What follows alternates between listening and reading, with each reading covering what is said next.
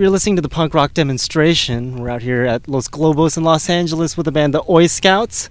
I'm Jack. What's your name and well, what are your guys' names and what do you do in the band? Um, Chris, I'm the singer. Adam, drummer. uh, Matt, and I'm a guitar player. And we have our bass players outside the van with a bag of cheese doodles and an empty box of pizza. We gonna let him just do his thing. Sometimes you gotta like let him, let him figure it out, and we'll we'll we'll get back with him maybe later. But he's going in. He's on a mission. Let's just let's not even analyze it. I think we can all agree on that, right? Yeah, good thing we can't see, or good thing he can't see through the tinted windows and know that we're doing an interview of the Oi Scouts without him. So you're doing your first show. Well, actually, you did your first show yesterday Absolutely. in California, and you're, this is your second one. Is it second one in a couple years, or is it in decades, or how long? Not to age us, but uh, we uh, our last show was March 2000.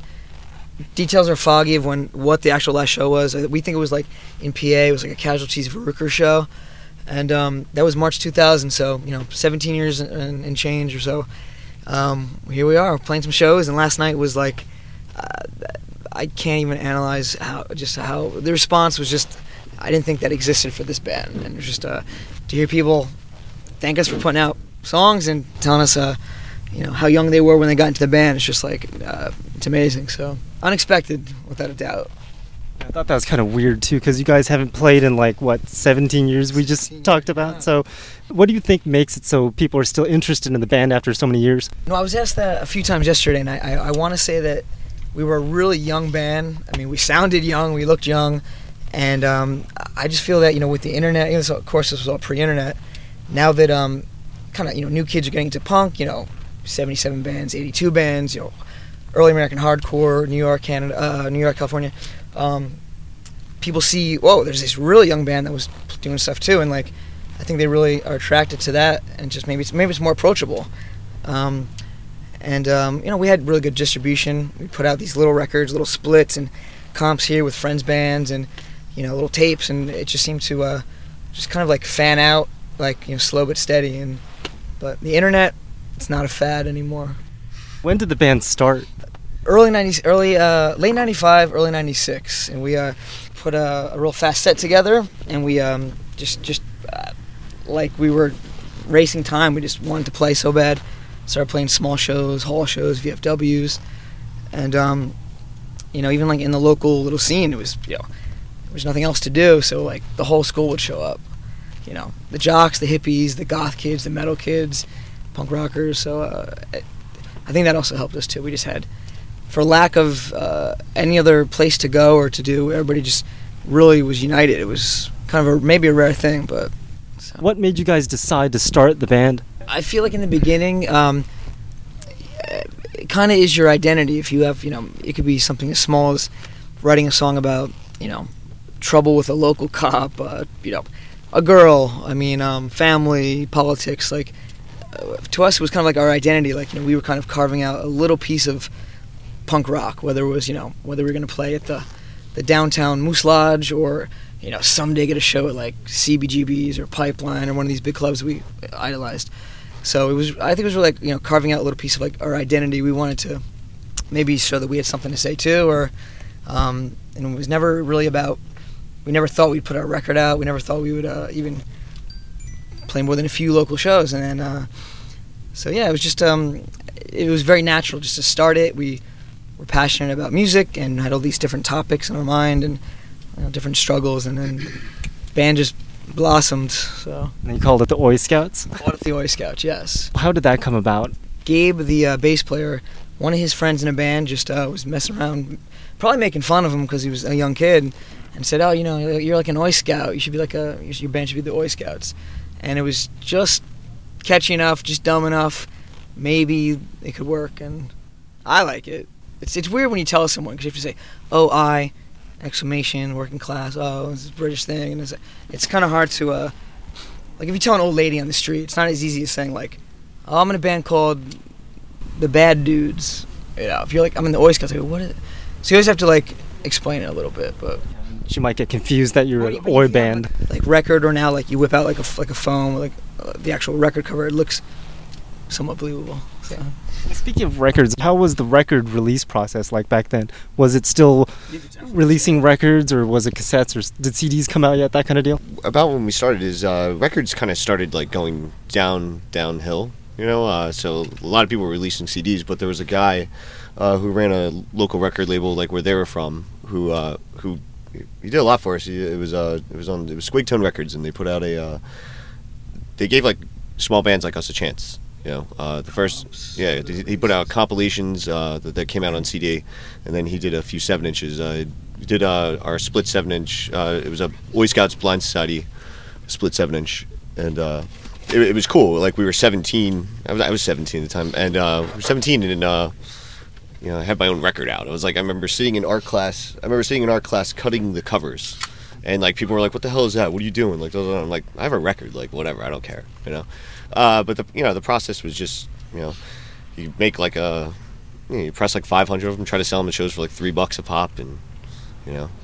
It was, A uh, lot, a lot of labels, at least, I mean, back then, you know, small- yeah. your your payment was almost like, you know, okay, you get uh, you get 50 records that are yours to sell, and back then, you know, you sell 50 records, it's just enough to now maybe oh maybe we'll do some shirts, maybe we'll get some pins. So it was always like that was like the little incentive, and at least for us, I don't know how it is for other bands, but we were we literally had like this kind of like little ecosystem of like a little tiny VFW here and a little club here and you know the record label here and this and this kid works here and he can get us this uh, he can steal something from the shop right and this kid can steal pens from the the whatever store and like this kid can get free copies made. So everything just really was kind of like this little ecosystem that just kind of and I even see it out here now you know we have like our merch guys like you know printing merch before here he's like drying merch right now so it's like it, punk rock to me has always been like you know you don't need to really venture outside of it sometimes which is like it's a rare thing. It's so cool that you know everything's just all contained, and um, yeah. So putting out records was like you know, we, everybody would kind of funnel in and fold records, like Chris said, you know, fold inserts and put in the card and the sticker, and it was just it was exciting. I mean, even back then when records were rare for like mainstream you know music fans, like to have a record, it just it feels a little more uh, serious than like oh here's my CD. But when you have actual clear vinyl, like I'm, I'm a record nerd. We're all record nerds, so you see clear vinyl and your band's name on it, it's like what? It's, it's a, Well, anybody can go to the store. Anybody can, with modern technology that most people have, anybody can make a CD.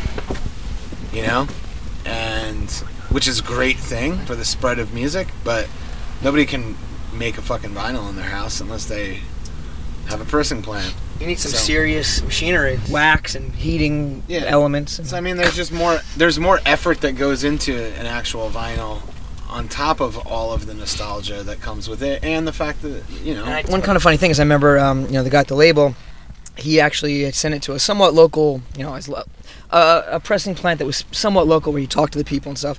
And I remember a couple times the guy, you know, when they do like the test press, the guy would listen to it and get back to got the label and be like, "Wow, this is some like hard shit. Like this is like, like there's some like really like serious songs here." Like, and I, that always stuck with me because it just seemed like he was, you know, we were kind of like slowly infiltrating. Like once someone heard it, like it was not just your yeah, just a boring song. Like it was there were cool topics and like we always had really wacky cover art and stuff, which is really popular because we were selling like a lot of shirts, which is like really weird. But um, yeah, so yeah, to answer your question, the process was just I felt like it was just kind of like this small, close knit little ecosystem of people. Everybody had a role, and it was like it wasn't about oh we sold more than you guys. It was like oh man, hey, give me ten of your records, I'll get ten of mine. Yeah, you would trade. Uh, you trade records with your friends' bands, and you sell their records at your shows. And uh, also, uh, there was also Charge Records, which was uh, Jake Casualty's label, and he would always put out like he would put out comps, and he would put out like uh, he would put out like you know local like punk bands. They went on tour a lot, and I think like he put out like a band in like almost every Well, he put out every he put out like, his every area. he put out his first big punk comp, Yeah. and we weren't on it. And I was like, oh man, I would love to be on that. And then we ended up being like the first kind of real release of one band on the label. So that was really cool. So that record, I mean, uh, I see it on eBay for like ridiculous amounts of money. I'm like, oh, if only I kept like ten of them. But um, yeah, so I mean, yeah, that process was just really fun and like special. It wasn't just like, oh, the record, oh, the record's coming in tomorrow. Here's the boxes. It was like everyone was putting together, and it was like it was this real, tangible, kind of cool little thing. It was like proof that we carved out a little niche somewhere, even locally. So that was And it's very difficult for people to copy. Exactly. Yeah. Well, hey, now kids just they just you know. I mean, people make bootleg shirts. They make bootleg. So, you know, I mean, I'm sure someone could just, you know, if they really wanted, had the money, they can. A lot of people bootleg like rare records, like Minor Threat records, like, Misfits. Yeah, my Misfits, my Misfits Cough Cool records of bootleg. My Antidote, Thou Shalt Not Kill Seven Inches of bootleg. Like A lot so, of yeah, money in bootlegs. yeah. There's a lot of money in bootleg, but you know, we don't we don't really care about that though. It's like we we're not like we're not trying to live off this. We're not trying to like Yeah. you know if people want to There's a comp- Copy There's a compilation, or I forget if I hope I'm not insulting a band. I forget if it's a compilation or a band's EP, but it's called "Oi, Don't Pay the Bills." And I always thought that was cool because it's like, you know, it's not something that uh, no, I, I can't. I most people we knew never in a million years thought they would. Uh, there's Ivy and Lance right now. Sorry, those are our friends. Um, yeah, it's it's that process. Is just it's still special to me. I, I mean, right now there's a kid right now who's probably like 14 years old. Just like I'm putting out a record next year, like somehow, like so that was the driving force. Just have a record, you know, to flip through your record collection and see like your favorite bands, like you know, serious bands like Partisan, Exploited, and Vice, yeah, and then your your band, you kind of like put it next to the ones you like the best, and like pretend you're like as good as them. But um, yeah, so Since we're talking about music so much, let's take a listen to one of your songs. Let's take a listen to uh, Oi Punks, since uh, we're talking about Oi and all that fun stuff. So you're listening to the punk rock demonstration out here with the Oi Scouts. Here's a song by the Oi Scouts called Oi Punks.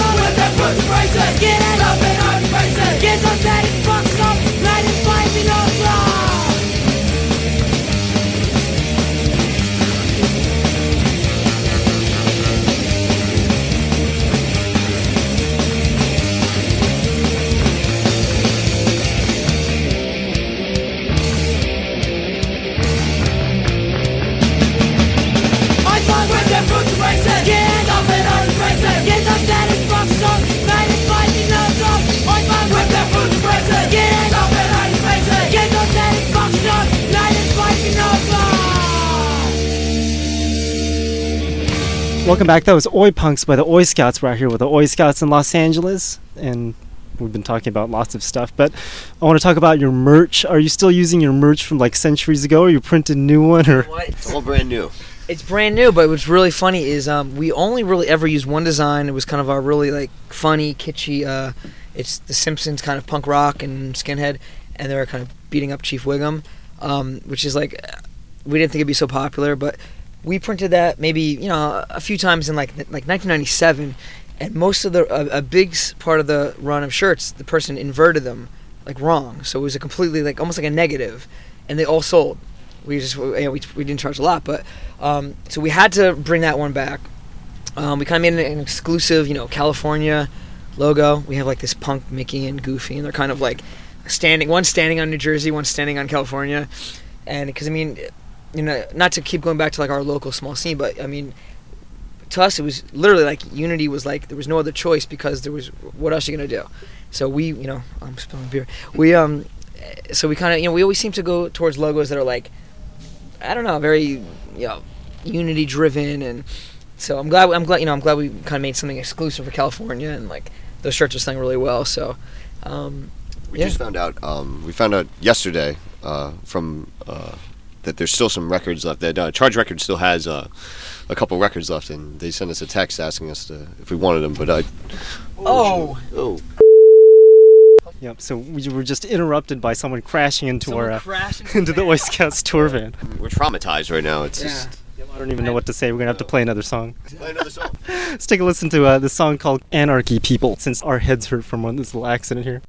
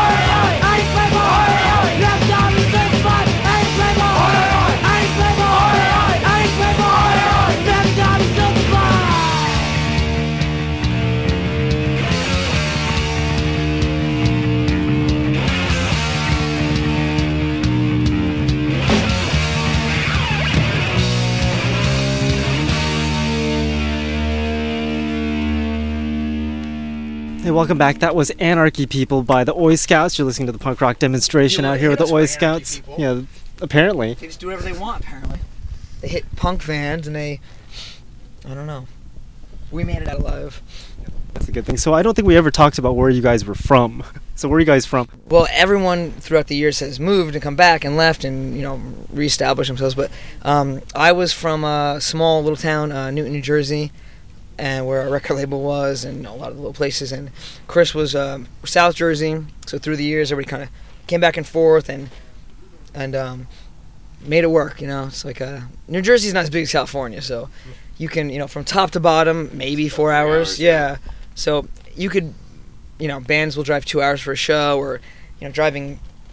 And now we drive, you know, even now today we drive how far for practice? Maybe each of us 30, 40? Yeah. half hour each. Yeah, So- I live in I live in Jersey City now, Yeah. but uh, I'm from a small town called Howell. It's like by the Jersey Shore, like I guess near like Asbury Park. And So uh, he's more like a South Jersey, Central South. I'm North, and um, some of the other guys were North and then moved East. So um, we're, we're still in a good area where we can actually like make these crazy adventures happen. I think, right? Yeah. So It's sort of like California, where you live like maybe 10 miles away, but you still go like two hours to go see a show. Yeah. and it still takes two hours to drive ten miles in California, which yeah. is very, Uh, that's very, what very, we're noticing. really is- is strange. for at least with like the people we know, everybody's like got a million things to do and partying, having fun. When someone's like, "Oh, I'll be there in a little bit," we're finding out that means like I'll be there in like two and a half hours yeah. or three hours. Yeah, but, everything's really a lot slower out here. Everything moves a little bit slower than back home. It's like if you say like I'll be there in 20 minutes, like you're there in 20 minutes, you know. But like and I've noticed it's- about California, like we got we had to stop in San Francisco. I, I saw people smiling and Yeah. people just like stopping to like smell the roses and talk and have fun. Like in like you know in Jersey City and New York City, like you don't see that. People just Yeah. like like like tunnel vision. They're like there's like you always got to look like you know where you're going. Like, I, like, we're standing outside. I'm standing outside you. the uh, airport, and this guy comes up and just starts talking to me, and I'm like, "What? Like, what, what's wrong with you?" You know, like, and he's like, "Oh, hey, what's up?" You know, so I was like, Oh, "Oh yeah. I forgot. I'm not in New York. I'm not in Jersey City." musician who was like I don't to be like uh, uptight, I guess. You know. Well, we met this really cool musician sorry. outside, and uh, I was like, he's like, oh, what are you doing here? I'm like, oh, we're playing a show. We're from Jersey, and I was kind of felt kind of cool about it. I'm like, oh, what are you doing? Because he had a guitar on him. He goes, oh, I just got back. I just did. He was just like literally had been through like Europe for like three weeks on his own, like with a guitar, and somewhere else. I was just like, oh wow, that's awesome. So like, you know, anytime I see a traveling musician, I'm just like, fuck yeah, you know, just bringing that little tiny piece of yourself somewhere. So you guys are printing new merch and all that stuff. Does that mean you guys are officially back together, or what's going on here? I would like to say the Oi Scouts, barring some unforeseen cataclysmic event right now, I think we're back. Um, I've been, uh, you know, I've been writing songs ever since the band broke up, all different styles, noisy, alternative-y, you know, thrashy, fast, and it's really funny because all the songs, you know, when you write songs, you kind of weed them out as you go, and some kind of stay, some, and the ones that now that I like love, I just know are like, you know, I want to get, you know, his vocals on them, have him write lyrics, and it's like kind of like this weird transition where like my musical styles not came full not came full circle, but like it just it's like really feels like like I'm like like if we get hit again, that's awesome. like I'm I'm writing songs now like for the same reasons I wrote them when I was like 15 years old, just because like like like there's something going on in politics or something going on in you know some social cause that just like is like like burning me up or like, you know making me feel humanity. You know what I'm saying? So like I'm writing again to the point of like it's for the right reason. So maybe that's why it took so long. I mean, Plus, like you know, now that we're older, uh, we had to do like the real, the proper punk thing, and that's like put out a new wave record or a heavy metal record. So we've been like arguing a lot about like Yeah, whether right, whether we should go like Grave New World or whether we should go like Second Empire Justice. So it's like it's really uh, it, you know, it's hard. possibilities are endless. Yeah, the but I mean, possibilities are endless. Maybe it'll be a mix of both metal and new wave. I don't know. You never Like, know. Yeah. A little new wavy uh, era for the band or something. Yeah, I think I think it's time to go in that direction. You know. But yeah, I think we're back. I mean, you know, our lineup is just solid. Everybody plays perfect. Like, there's no, there's, there's, there's. It's just you know we, everybody feels their instrument. Everybody feels the songs. Like, um, you know, people last night at the show we played. Like, you know, I wasn't even singing to the mic because so many kids were singing, and I, I kind of realized that you know if someone sees your band singing the lyrics, you know, some guitar player, some bass player singing the lyrics, you know, it's not for vanity. It's for like you feel those words, you know. So it's like I felt like a kid in the crowd almost, even though I'm kind of playing the guitar. at the same- I'm like, it was really like this, like the sea of like everybody just felt the same. and Was like like living these words that we wrote. So that's like ultimate. Like you know, I don't need anything else. You know. Gotta be careful. Maybe one of your members are gonna replace you with one of those members of the Well, well, crowd. I'm actually the only member who has ever played every single practice, every single show, has never missed one anything. Call it OCD, call it anal. I even when I was a kid, I even had my mom. We like saved up for some like big big Florida vacation or something, and I was gonna miss a show. And they're like, "Oh well, we'll get a replacement." I like freaked out. I was like 16, I had or 17. I had my mom like change the tickets so I could come home like the same day, get a ride to the show, and I played the show. So my record of never missing one Oi Scout event is unblemished, and will remain so unless I die today in California. As of, as of yeah, as of yet, I haven't missed anything. So. Yeah, exactly. Yeah. So and I show up on time. I'm the only one who shows up on time for practice. These are facts. that's something that comes with being old too. Because when you're young, it's like eh, there's no rules, there's no law. You're just like you know you're living it. But when you're older, you have to like manage all these annoying things. Sounds like Boy Scouts mentality is what it sounds like. You know, so why did the band break up in the first place? You know what? I um, I've contemplated that. I mean, I I really feel that the scene was kind of at that time at least in my mind changing to the point of because we were now playing bigger shows. We were dealing with all these like bigger bands. You know, a lot of them that we love, like worship. Some some bad seeds, people that were only really there to. I don't even know how to explain it. There was a lot. I feel at the time, all these bands are now, you know, they're all accountants now, probably, but you know, these people like they weren't they weren't about unity and bringing people together and bettering people and like literally physically picking up someone off the ground who fell. Like it was the scene had a kind of was so many people were coming and going, and I didn't feel that once we got out of the little local scene, like I felt like I didn't feel like I felt like a, even more of an outsider before I got into punk. And to me, punk rock is like you know the weirdos, the freaks, the losers, the nerds. Like those people need to like band together, you know. And I saw the scene just like going a, not a not a good way for me. I was just like, no, this is not. There's too many egos and things going on. I'm just like, I'm gonna go be recluse and play my guitar in my room. But um, yeah, I mean, you know, kind of half that, people just changing and deciding what they're gonna do with their life, their career, moving, and the band just kind of um, you know, it, it sucks because it ended right as like we still had really awesome offers to like you know play California and like at one point we had a, uh, a, offer to play in Tokyo, which was like still my my, my freaking dream. But um, it's just kind of thing where you get old and people change and the scene and you know so it just kind of i think it even though it legit broke up it ended very naturally it was like okay this is over we're we're pulling the plug on the on the band for a little bit at least. So So now it's gotten better, and you think uh, we should get back together? Is that what's going on? back in. It's it's like it's, it's like when you turn on like a piece of machinery from like like in your garage from like ten years ago. Like it's dusty, but like now it's starting to move, and we're like you know t- tweaking it with a little oil, and it's like it's this fine tuned machine again. But I don't see a band as a machine ever. I see a band as like this organic thing that can like change. I mean, my favorite bands of all time were the bands that were like a minute away from breaking up any any second. Someone could die. Someone could, you know, get arrested. Someone. Could, uh, my favorite. By a car. Yeah, my favorite bands were the ones where like Get in a car accident. my favorite bands were the bands that like d- weren't doing this like oh let's do let's record for three months let's go tour for six months let's go uh, you know sit in our our houses for two months like it was just like punk rock was never an exact like uh you know yeah you don't to me like uh, you might as well be in like Boston or Journey or something you know some like 70s like super band like you know we, that was never interesting to us like any of those people like, we wanted to just like you know we played like sh- we played shows that like someone threw together in like like two hours or Yeah, or like you know, just roll the dice and let the chips fall where they may, if you will. It's just like whatever, you know. It would be cool to be like Journey, where you hear like at least one or two Journey songs on the way to work and back every day. every day, but they haven't played for decades or some Yeah, crap like yeah. that. We were just we were just always against the like uh, the you know some people just do that formula. I hate when bands do that formula.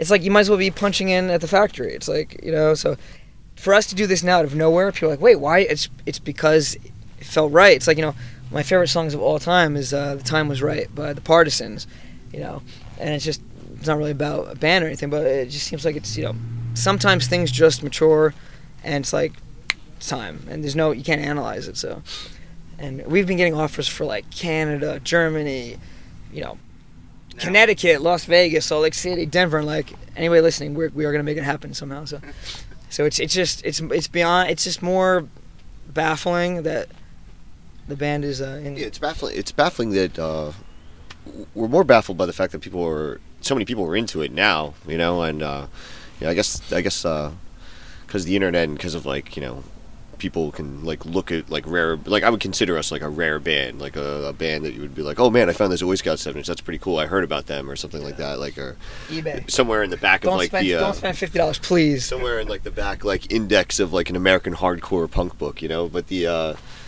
so the fact that like people are interested is like is really cool too. So it's like we can do that and we know we can play some shows and have some fun, you know. I mean, it's um. it's a little bit easier to do. It's harder to do because everybody's like occupied with their lives, you know, outside of this. Uh, but it's also easier to do because you're like we're mature now. Like we're more like okay, we have to be here, we have to show up, you know. Like there's But a So- night after like last night, we played uh, Observatory, you know, Constellation. Uh, you'd be a maniac. You'd be a, an insane person to not want to like relive that once more, ten Yeah. times more. It was just to see people were just like, and then of course we uh, we only learned a certain amount of songs. We had it like, boom, this is what we know. We got off. People calling for an encore. We had to go up like sheepishly and be like, "Sorry, it's all we learned." It was really embarrassing, but I just ran. I didn't, everybody I, was. re- I was like, everybody I don't want to. Everybody was really cool we, and like. we also said like before we left, we, we, we put this together like really quickly. You know, the uh, the shows were booked in February. We started practicing. They were they were booked. Uh, not to interrupt. They were booked like maybe November. Yeah, they were booked in November, and we didn't start practicing until like you called me. You called me in um, it was like the middle of December. See, I have a I have a tendency to like And agree. like, to, hey, I'm in a bind. I have a tendency to agree to something and make it happen. yeah. No, at at all at, So at all kinda threw it together really quick. We, That's my we my, learned my style.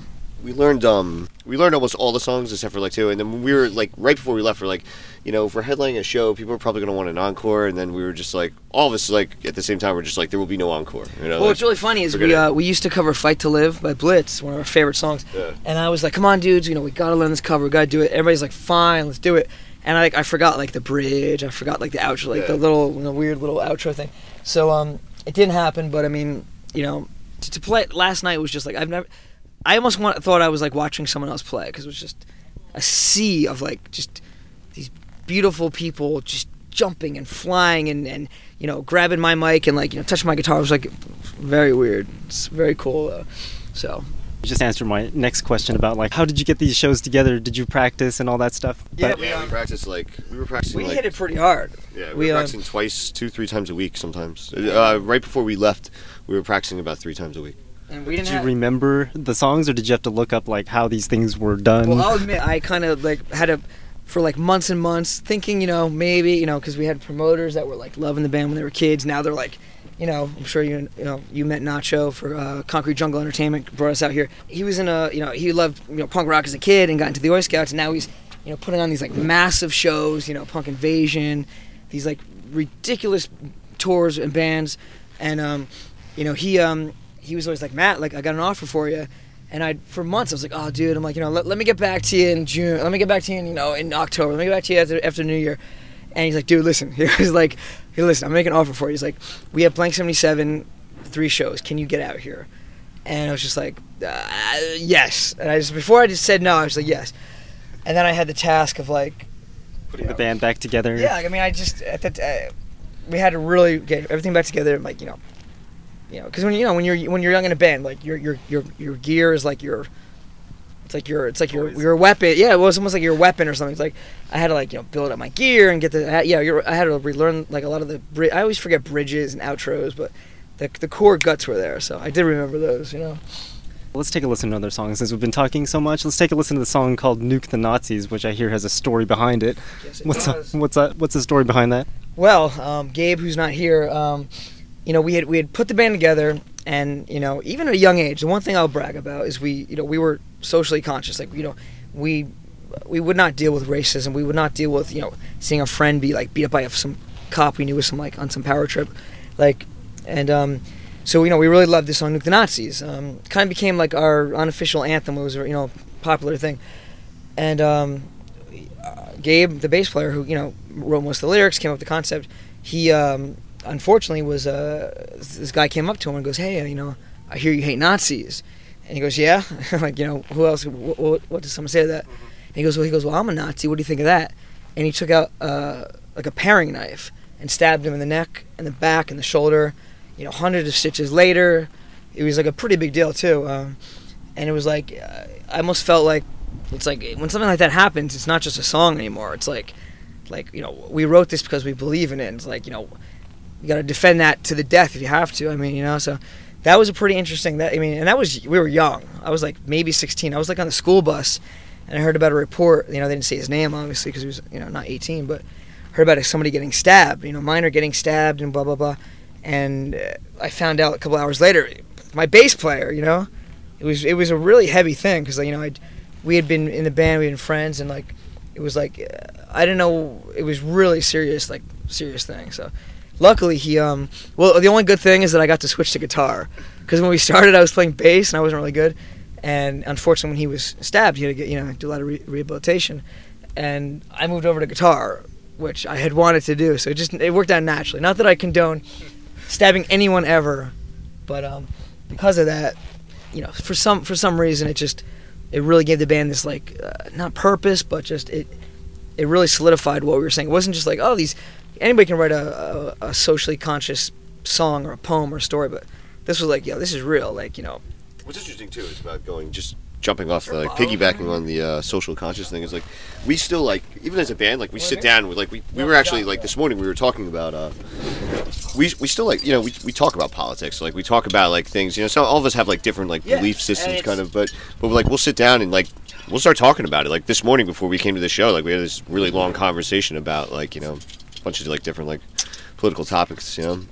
So that's what's cool too. It's like there's still like you know you're you're you're social conscious but like there's a philosophy behind it. And like we actually discuss these philosophies and like it's it's cool. You know like that's uh i think that's what being in a band's about. Band, being in a band is like more like it's not only like like matt was saying earlier it's like it's about carving out a piece of yourself and like you know it's just the uh it's it's an outlet. It's like it's you know it's artistic i guess in a way. And then the um you know it's just trying Keeps to, the band going too keeps when you've got going, it keeps everybody on the same and you're page you about know? a socially you know a socially conscious con- conscience con- con- topic you know i mean you might not have someone in the band that totally agrees but like you know we've had talks about socialism communism in like you know it's like it's almost like you're always evolving you're always learning. So if you're writing something it's like you might someone might need to be informed or turned on to something before this it's even a song and like that might feel it you know? You might make someone be like oh my you know i didn't re- i never researched this or i never realized that and you know organically like things do change but you know when you have like a you know, something as serious as that i mean to us it was just like there's you know you write a song like that and something like that happens i mean you, you, it's not something just to be taken lightly. So that song we like we played it last night. Oh my god, to see that many hands in the air, like you know, saying like, you know, nuke. That obviously to nuke Nazis. It's kind of hard to nuke a small amount of horrible fucking people. Yeah. But you get the Let's idea. Put them all in one spot. You know, it's like when you use letters that have the same letters it builds energy.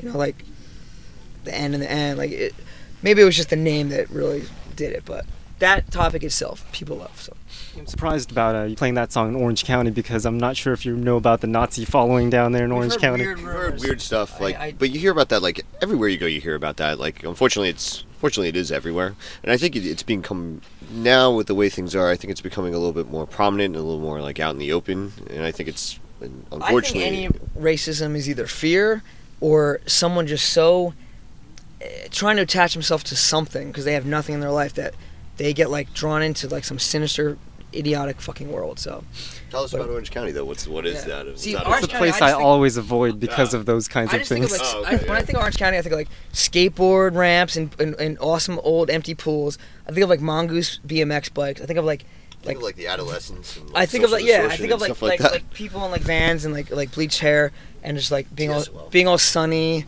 and totally opposite of like our horrible snowy icy fucking wasteland factories concrete and jungle. factories and snow brown snow. Yeah, And yellow snow everywhere. point is, we love California, and like, I'm looking at these palm trees, thinking like, do I want to go back to like some like ice encrusted, dying evergreen? No, I, I want to be by this fucking. Actually, you guys brought like these heavy rains over to California. The I don't- Oi Scouts Actually, that was brought fortunately. We, we brought the, the the storm. We had like there was like like a foot of water on the road we were on. Roof was it? Yeah.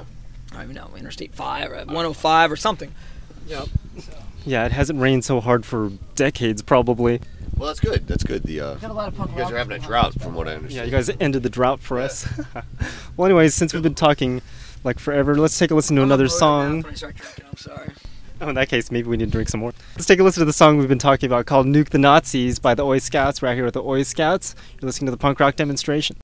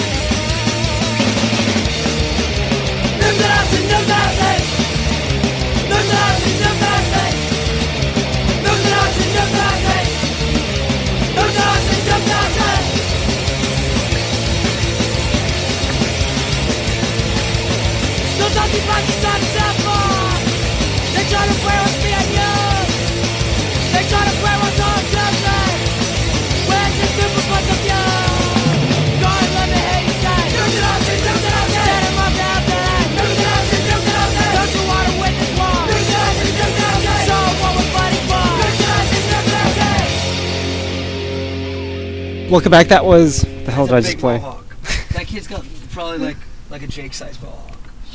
It's a little bit shorter, actually. I'm saying he's got a mm-hmm. whole like. That's like that's your three hour thing. No, maybe not. Mohawks are faster, but Yeah. to really do the whole thing. I used to be able to thing. get mine up in like. I had it down to a science. That's scientific. Like, I used to get so much hairspray on my fingers. Like I'd be playing, and like like if, if a piece of sweat got on me, it was like this molten, itchy like hairspray sweat, and like my eyes would be. Yeah, you you play a show back then, and like you'd start Remember, sweating, you and like see- your eyes would just start you'd always see, burning. like- Like, you'd be like, like, oh, you'd always like see if people, you put like- soap in your hair and stuff like that. Like you see people cleaning use off the their, Irish their Spring. forehead because like their hairspray was like dripping into their eyeballs. Yeah. But look, I don't have any eye damage from all that. true. Sounds like some exciting stuff that happened back then. Yeah. I don't think people do that nowadays. Or if they do, I don't know. I think they've got AC for that. exactly. Uh oh. What the fuck are you fucking rock stars doing? We're doing a big, awesome interview. for wanna join punk us? Rock demonstration. I thought I was doing a fucking. You were doing your other interview. We don't want to be rude to them. Close the door. I, though. I've been done with that fucking forever. They told it. I think that Nacho told us you were doing still doing that other interview. We didn't see you. You want to join I- us? We're I- still doing I left that and then I went inside. Nobody knew where the fuck y'all were. Fucking, where's Adam anyway? This was this was the quietest spot. To do it. We have many a many a punks, many a cars going by. Right. We got Well, hit. it's Wanna eight join us? dollar beers inside. Welcome, welcome to the interview. The guy that started the band, Gabe. We're we're not gonna like scramble into a big pile and like you know. Yo, like, this band got hit by a, a rowdy, a They rowdy. took our. Yo, we Yeah. got hit by a rowdy bunch of uh, yuppies. Got hit by a rowdy bunch of yuppies. Yep, two yuppies hit the van and, and I pretended that they hurt my head. This is like a hipster town over Wait, here. did they Is like? really? Yes. Did they hit it like with a car? Yeah, with a car. We got Oh, it on that's film. awesome. This is a fucking rental. We're back. Boy, don't pay the bills. Whoa! I already referenced that, dude. Yeah, I, and by the way, like for the here. record of any Broken Heroes listening, uh, Was it Broken Heroes? we came up with that. That's an Oi Scouts reference right there. I thought it was No, I'm cop. kidding. That was that was it was an Oi Scouts re- or it was a Broken Heroes reference, but we've ripped off the Broken Heroes so much it's almost a joke now. Absolutely. Yeah. We just played the song um, "Nuke the Nazis." Well, yes. We've got Gabe over here joining us from the Oi Scouts that we've been talking about all throughout the interview. Wondering where he's at. Peppered the interview with Gabe references and stories and anecdotes. That's So great. Now he's So, here. Gabe, what do you play in the band, the Oi Scouts? Uh, I play the bass. Uh, I was on vocals for a second, but uh, I'm back on the bass. So we got definitely a much better singer than I could ever hope to be. So, So, how was it like getting back together with the Oi Scouts? uh, uh, I hated the idea more than anything on the face of the planet. Nah, I'm kidding. Uh, it it was weird, like, cause uh, we kind of did everything like bass backwards. Uh, to be perfectly honest, we kind of put the cart before the horse. Uh, well, I gotta give Matt put. Matt put the cart before the horse, booking all these bunch of shows before we'd even finished our band or had a fucking practice or anything yet. Man. But I gotta say, as, as much shit fire, as much shit as I've talked on it, you, that did light a fire under our asses. be And we've been honest. talking about doing this for fucking years. So Oh yeah, Gabe and I would you have know. these talks of like he'd call me up and say, you know, let's do this, and I would be like, well, you'd call me up and say, you would call me up and say, oh, shit. hey, do you think this is blah, blah, blah? Can we do this? Can we do-" And I'm like, yeah, dude, let's fucking do it. and he's like, oh, but really? Yeah, let's fucking do it. And that that was about, I just consolidated about like fucking seven fucking years for you guys just now. So, you know, it's like. I'm Matt from Oi Scouts, and I approve that message. I was, was going to ask, like, what happened during all we the years suck. you've been I don't know what y'all see in us, seriously. I don't know if anybody sees us Holy besides a couple of you know catchy little little numbers, but um, Yeah, so we're just talking about that song "Nuke the Nazis" and how you were, Talking how you the got, greatest working class ripoff. You're talking to them. Anyway. how you got stabbed all that stuff. What year did that happen in? oh, that was in uh, 1997. Uh, I was seven. I was 17. No, well, no, you know that was only the first time. I, I, I've been stabbed quite a few times over the years. I, That that I have a, I'm a, I have a stabbable personality. that, you that takes away like- that takes away don't- and the. I don't hold it against any motherfucker who's ever done it. But that takes away Like, the importance of the 'cause- original stabbing. Let's let's concentrate on the on the original stabbing. Yeah, that Okay. was the only time that I would say somebody stabbed me irrationally. Any of the other times, I can see where they're fucking coming from. Honestly, like I mean, I gotta give credit where it's fucking due. You know, like it's just what can I say? I'm a f- I try to be a fair person. You know, it's So fair enough, you got stabbed. Huh? stabbed a So few since, times. since we're on the topic of like what happened during all the years you were quiet, have you guys That worked on actually other when we were projects? together. Uh, yeah, my first well, time yeah, Yep. he means now. Yeah, now. the Bernard years.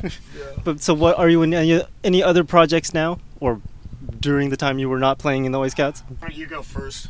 I was in some kind of noisy, shoegazery guitar, heavy on effects pedals, influenced by just you know uh, a lot of other noisy bands project, and you know it was never something I re- I, I kind of wanted to be like hold up in a house with like you know garage band and all these weird effects pedals just making that kind of noise. So I was in some kind of you know alternative shoegazery noise bands, and just you know played a couple shows. It wasn't really about doing anything other than just like making noise and having fun. But um, What about you, Chris? Well, I I recently joined the Oi Scouts. The uh, but uh, when uh, back in the day, I was in a band called Blind Society. We did a split seven inch with the Oi Scouts. We used to play shows with them all the time. And uh, I've been trying to steal You- him You since. guys got so much bigger than us. Stop being. Listen. I've been But trying. the, I've been uh, trying to steal this guy since 2003. He's the only guy here who's been to LA. Before. in 2003 he kind of was like you know we, we were going to start you know maybe even start practicing talking about it more it never really happened but i wanted this guy and somehow i finagled him away from his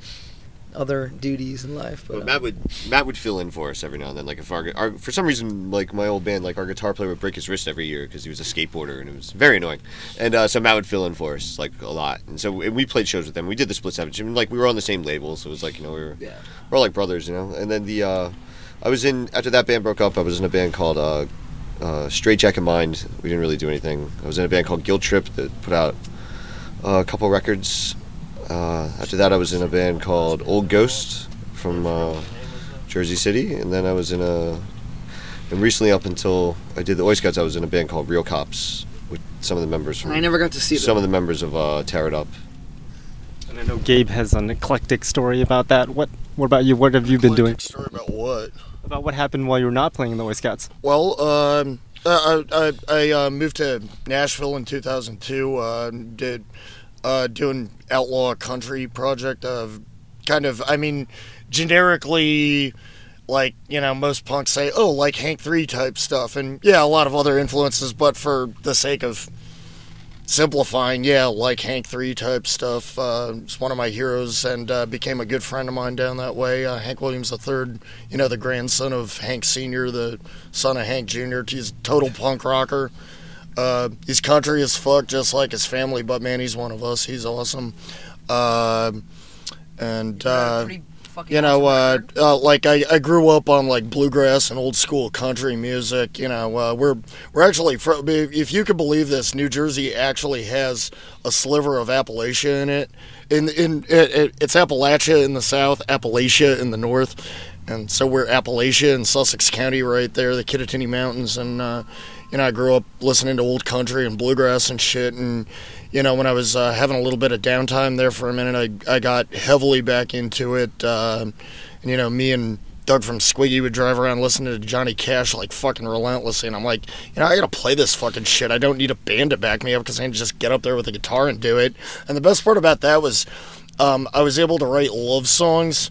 And because uh, I could be like kind of a romantic sometimes, and it's the reason I did country instead of emo was because you know it's like you, it's like you get to be emo instead of, but you get to keep your testicles. So uh, you know, and and plus, you know, I knew what I was talking about because you know I spent a lot of time in the sticks, hunting, fishing, foraging wild plants and shit like that, and so you know I was able to keep it fucking real on that level. And to me, you know, they're they're like uh, one of the most not only reconcilable but quintessential things together is, you know, with the just anarchy of being punk and the anarchy of being out in the wild. You know, there's like. Uh, and you can't separate those two for me, you know. Um, and that was a big influence on my own music. Uh, for a cheap plug, you could find my so far only, but there will be more uh, solo album. Punk Rock Redneck is on Working Class Records, uh, the same as uh, Boots for the Beatdown is um, by the Oi Scouts, and a lot of other good stuff. You look at WorkingClassRecords.com. That's run by our old friend uh, Doug from Squiggy. Uh, you know. Um, and uh, goddamn, I had a lot of a lot of fucking good times doing that shit, man. Fucking cra- crazy, crazy fucking scene with all the all the fucking hillbilly punks in the fucking south. They're fucking awesome motherfuckers. Like uh, they're they're their own thing. They're just you know incredible. I don't have enough bad. Well, I don't I don't have enough good things to say about them. I don't have any bad things to say about them whatsoever. So are you still doing that project now? Uh, I, I've been on a little downtime from it. Uh, like obviously we're doing the Oi Scouts again. Uh, I, you know, I, officially uh, here and there, you know, but it's in any capacity, it's taken quite a bit of. It's a lot more work to play in a band and coordinate several other people, than doing your own shit, and then occasionally, like if you have enough money to pay them, recruiting like backup band members. Most of most of the shows I play solo, I do just me and the guitar. Um, uh, it's just easier. I often record with a band. Uh, in fact, actually, uh, the last studio recording I made solo, uh, Chad and Tim from the Blanks 77 backed me up. And uh, at risk of outing them as also hillbillies, which they are, uh, Tim Tim plays like the meanest fucking slide guitar you've ever heard in your fucking life. It came out sounding excellent. Um, but where are we going with this? What was the question? I don't. We're going on about Where how uh, where can people find more information about the Oi Scouts? after all of these many uh, years, I finally, I just, I was like so nervous. I, was, I went on like GoDaddy. I'm like, theoiscouts.com. Someone's got it because every, you know, someone has our Facebook. Someone has everything you can imagine. MySpace, you know, things we never really got to control. And I just, and oiscouts.com was available. So that's going to be up soon. We have a, I have a short little bio. We have, you know, our show information. We're going to be putting our merch up there. But, um, you know, more excitingly, you know, we'll be hopefully announcing all the new things we're doing, songs and tours, and just Sweet. Is that fucking? I think that's fucking. Gabe just saw a girl he liked. No, no, it's a friend of mine. Fucking. Um, Even better. Shit, what's her name? so yeah, so uh, we do have a website, but um, you know, we're trying to we're trying to secure our Facebook. If you're the fan that made the Facebook, can you give us the password? We'll send you a shirt. So that's facebook.com slash the Oi Scouts.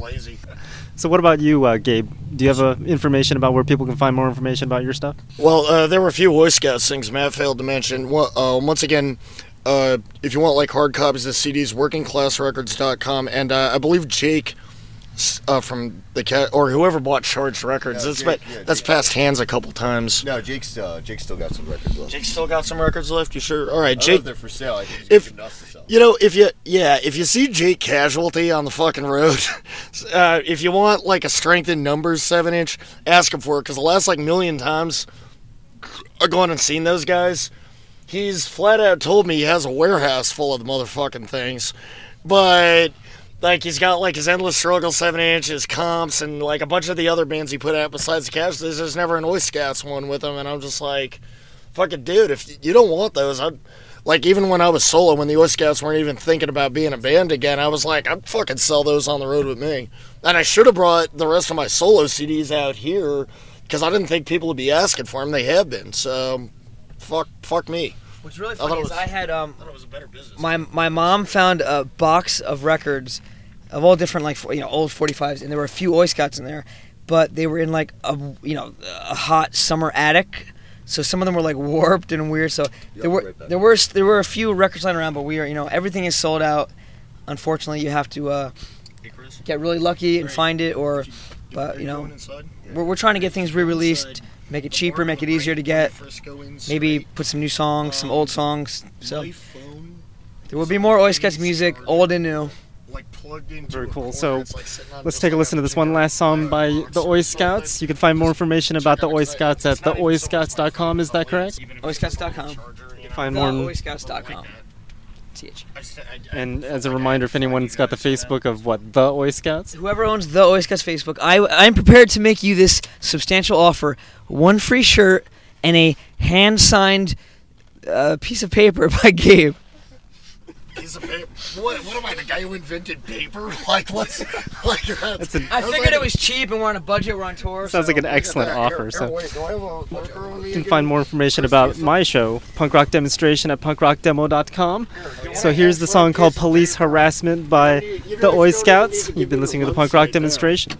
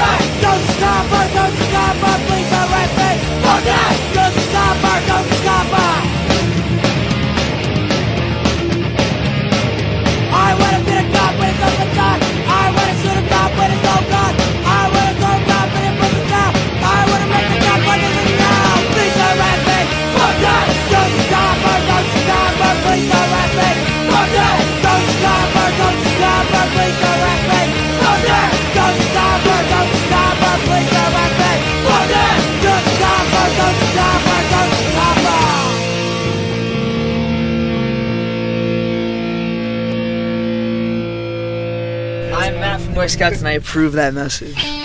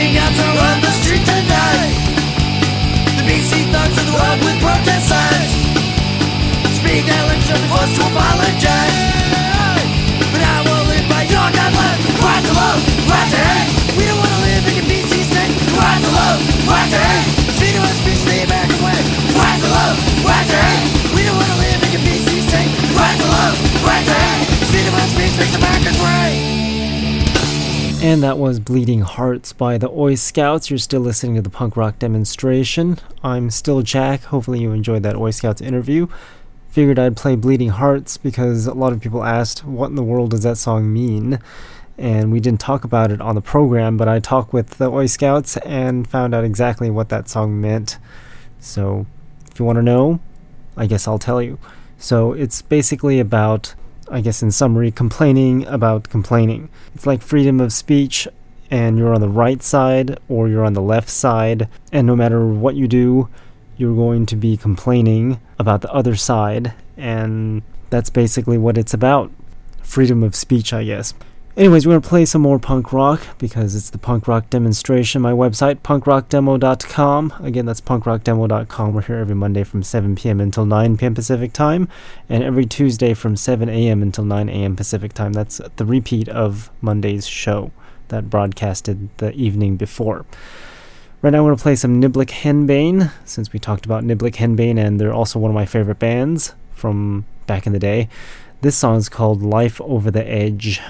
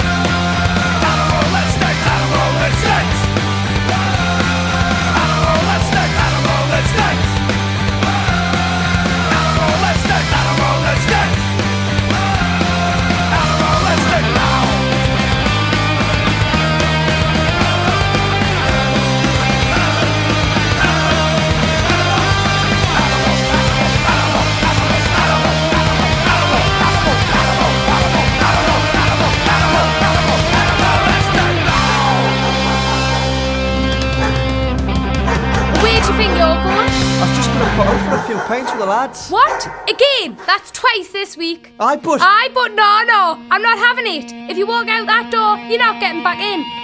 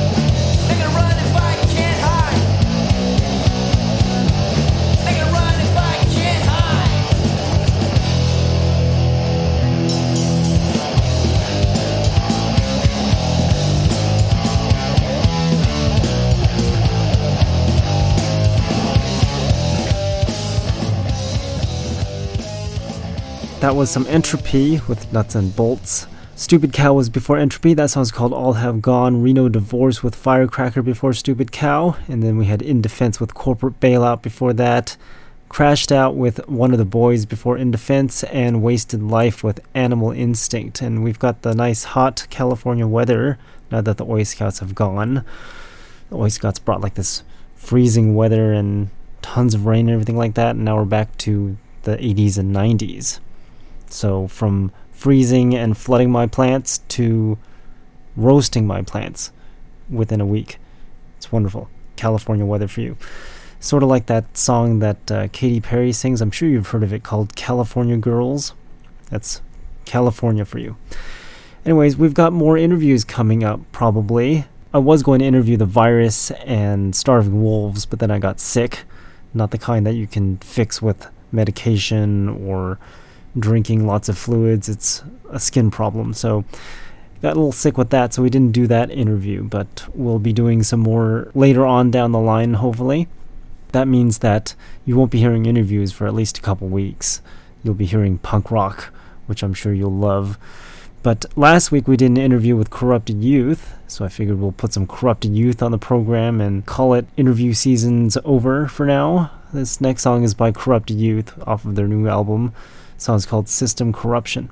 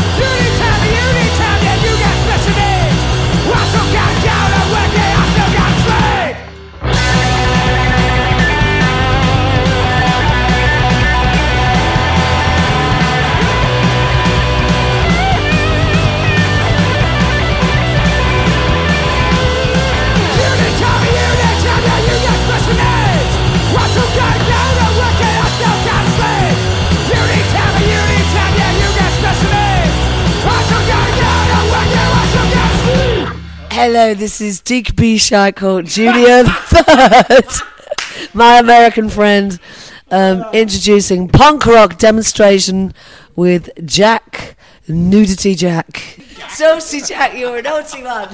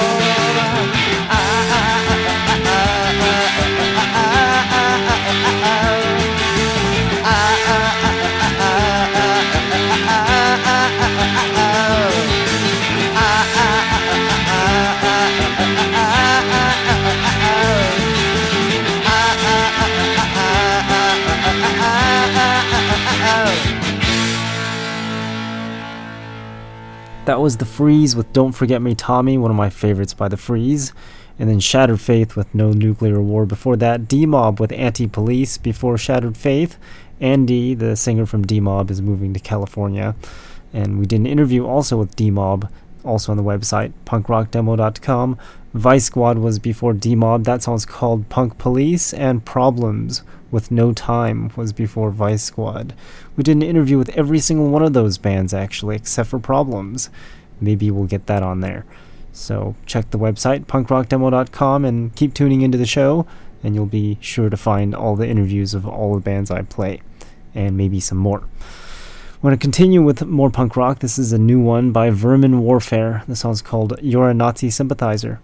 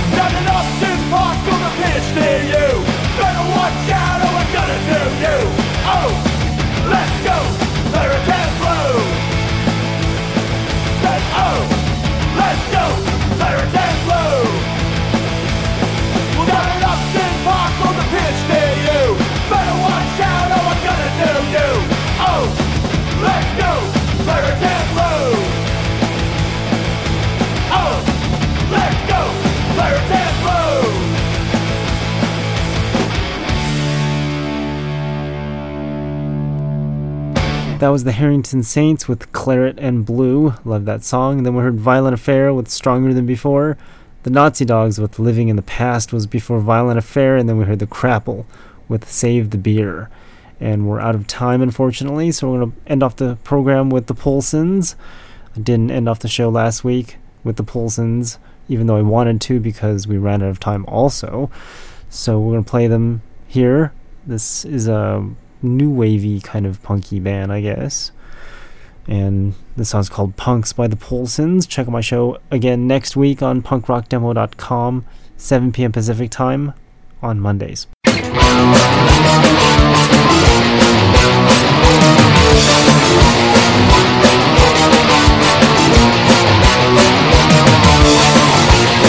What you want, what you are, what you gonna do. See it here, see it there, gonna see it Where you are, you know it's giving you the fear.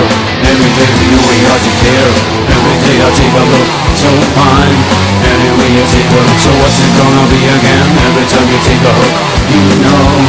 Anyway you take a look, so what's it gonna be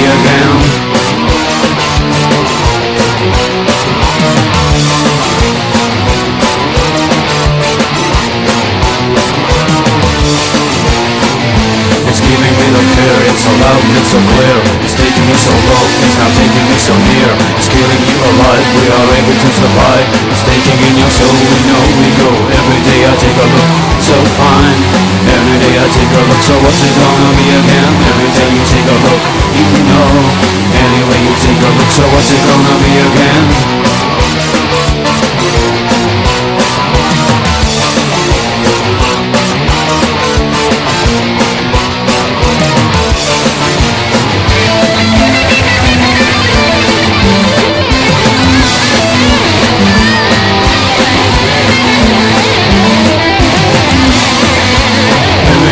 Take a look, so fine.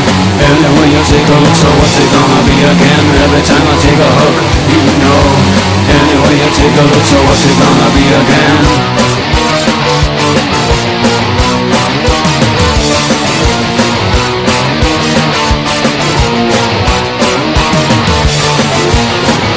So look how they fell, welcome to hell It's what you know, so you can tell The only way up is the only way in. Are you ready to go? It's a sin. Every day I take a look, so fine. Anyway you take a look, so what's it gonna be again? Every time you take a look, you know. Anyway you take a look, so what's it gonna be again?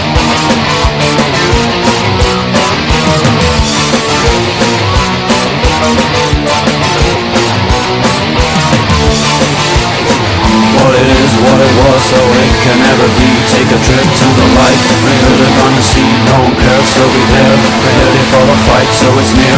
Really waste your life. Every day I take a look, so fine.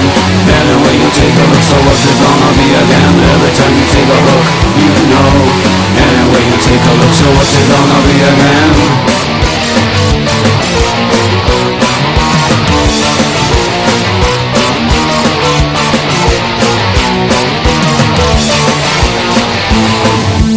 Tired of that same old stuff they call punk rock? Well, take a listen to these upcoming songs. Never before heard anywhere. It's the punk rock demonstration new music block. Remember, you heard it here first on the punk rock demonstration.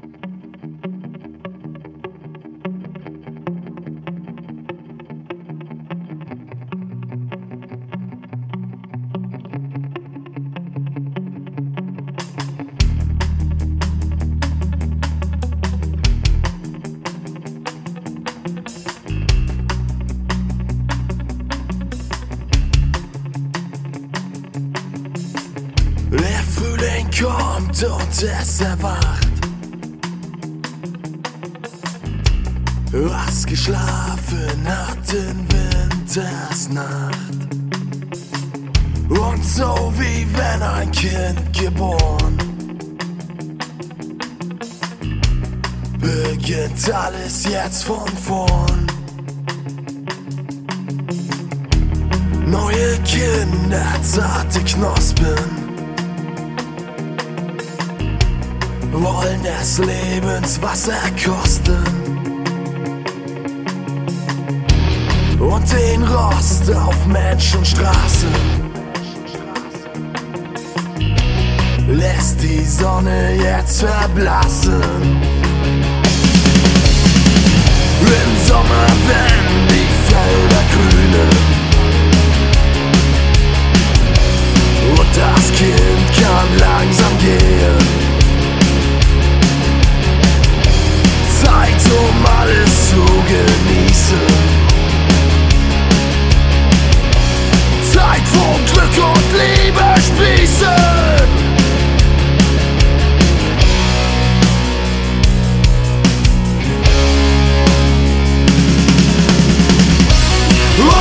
Unaufhörlich tickt die Wanduhr. Zeit wie Quarz durch eine Sanduhr.